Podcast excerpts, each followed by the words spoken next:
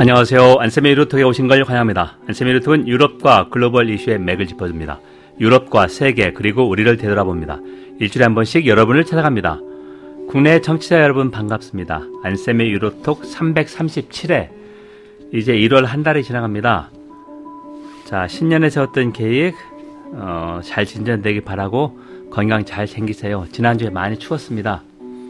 오늘은 337회 트럼프 2.0 트럼프 재선이 유력해졌는데요. 유럽 각국의 셈법, 유럽이 만약을 어떻게 준비하고 있나 이걸 좀 세부적으로 보겠습니다. 자 그러면 먼저 주요 뉴스입니다. 유럽 농민들이 단결해서 시위하고 있습니다. 제가 지난주에 독일 농민들이 보조금 삭감에 강력 시위를 했다고 했는데요. 유럽에서 유럽 농민연맹, 연민단체가 1월 25일 대규모 시위했습니다. 역시 보조금 삭감, 기후위기에 대응으로 메탄가스 줄이는 거, 그, 소가 트름할 때 나오는 그런 거지죠. 어, 그런 거 했는데 이제 프랑스 쪽에서도 농민 시위가 상당히 커질 우려가 있다. 2018년 말부터 6개월 동안 질레종이라고 하는 어, 노란 조끼 시위가 있었습니다. 유류세 인상이 항의해서 전국적으로 벌어졌는데요. 이번에는 어, 녹색 조끼가 녹, 녹색 조끼 그러니까 농민들 시위가 오래된다 는 그런 언론 보도도 있습니다. 어, 영국 언론이 1978년 겨울에 마가렛 저 총리가 취임한 게 1979년 봄이니까 1978년 겨울부터 그 당시 노동당 집권이었었는데요. 불만의 겨울에서 공공노조가 대규모 시위를 했습니다. 그래서 독일에서도 아, 다행히 아, 기차, 기관사 파, 아, 시, 어, 파업이 아, 며칠 하고 이제 어, 중단이 됐는데요.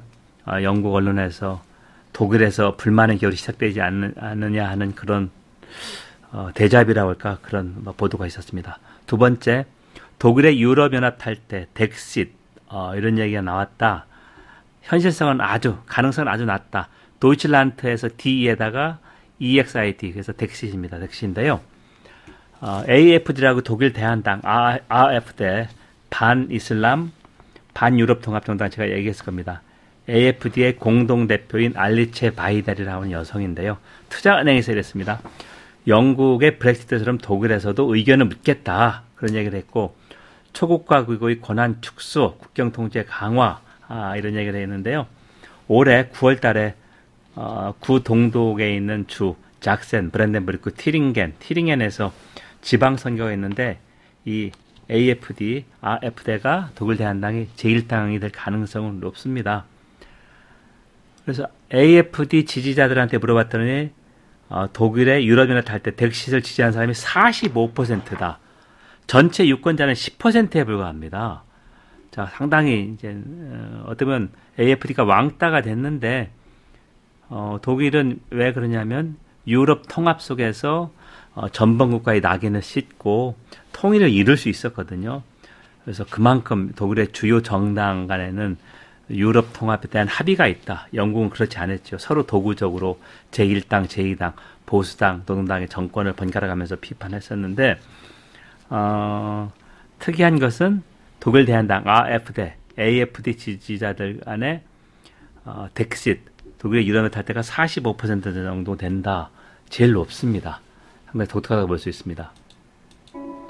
여러분 지금 안세미 유로톡을 청취하고 있습니다. 안세미 유로톡은 유럽과 글로벌 이슈의 맥을 짚어줍니다.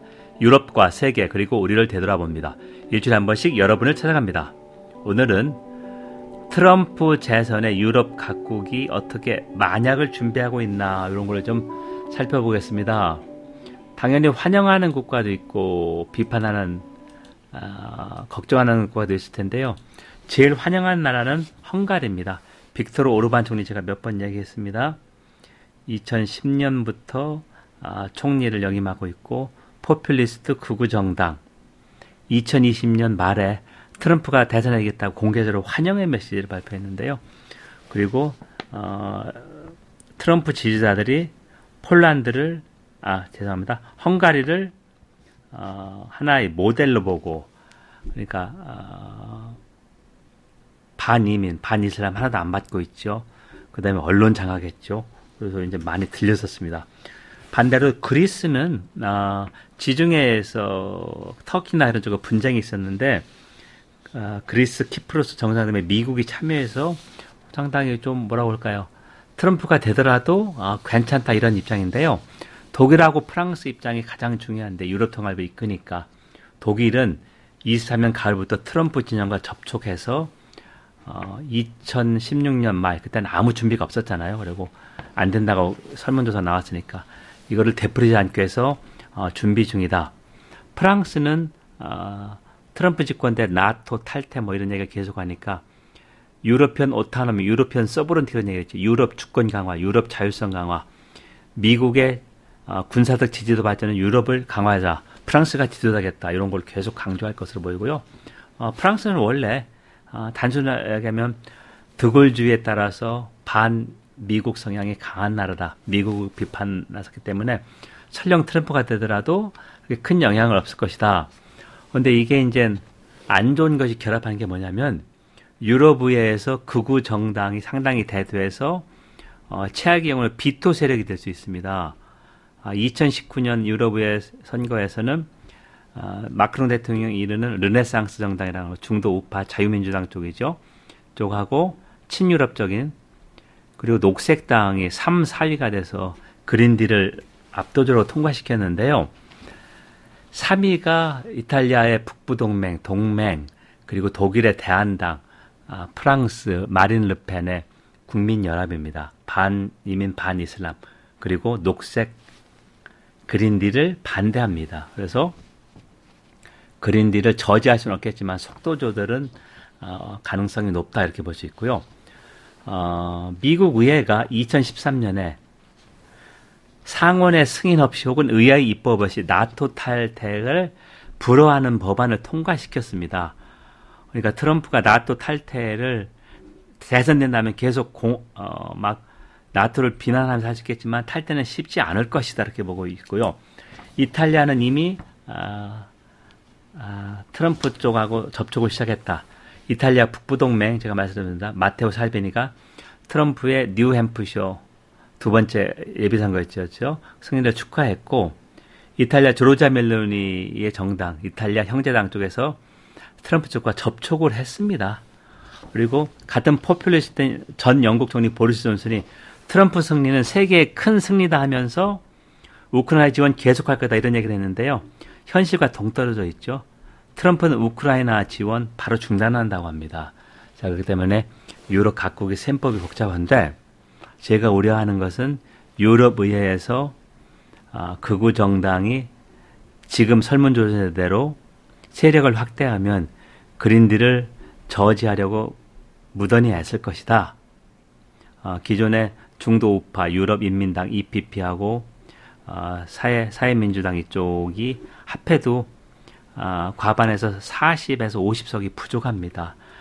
아, 그런데 중도 우파 EPP 유럽 인민당의 경우 아, 조금 극우 쪽으로 가고 있습니다. 물론 아, 선거 대비해서 그런데 그린딜도 속도 조절해야 된다 이런 얘기가 있어서 아, 제가 가장 우려하는 것은 다시 한번 얘기한다면 유럽의 6월 선거가 있죠. 이때 극우 정당이 대두해서 그린딜을 저지하려고 하고 트럼프까지 당선되면 아, 안 좋은 것이 결합이어서 좀 우려가 된다.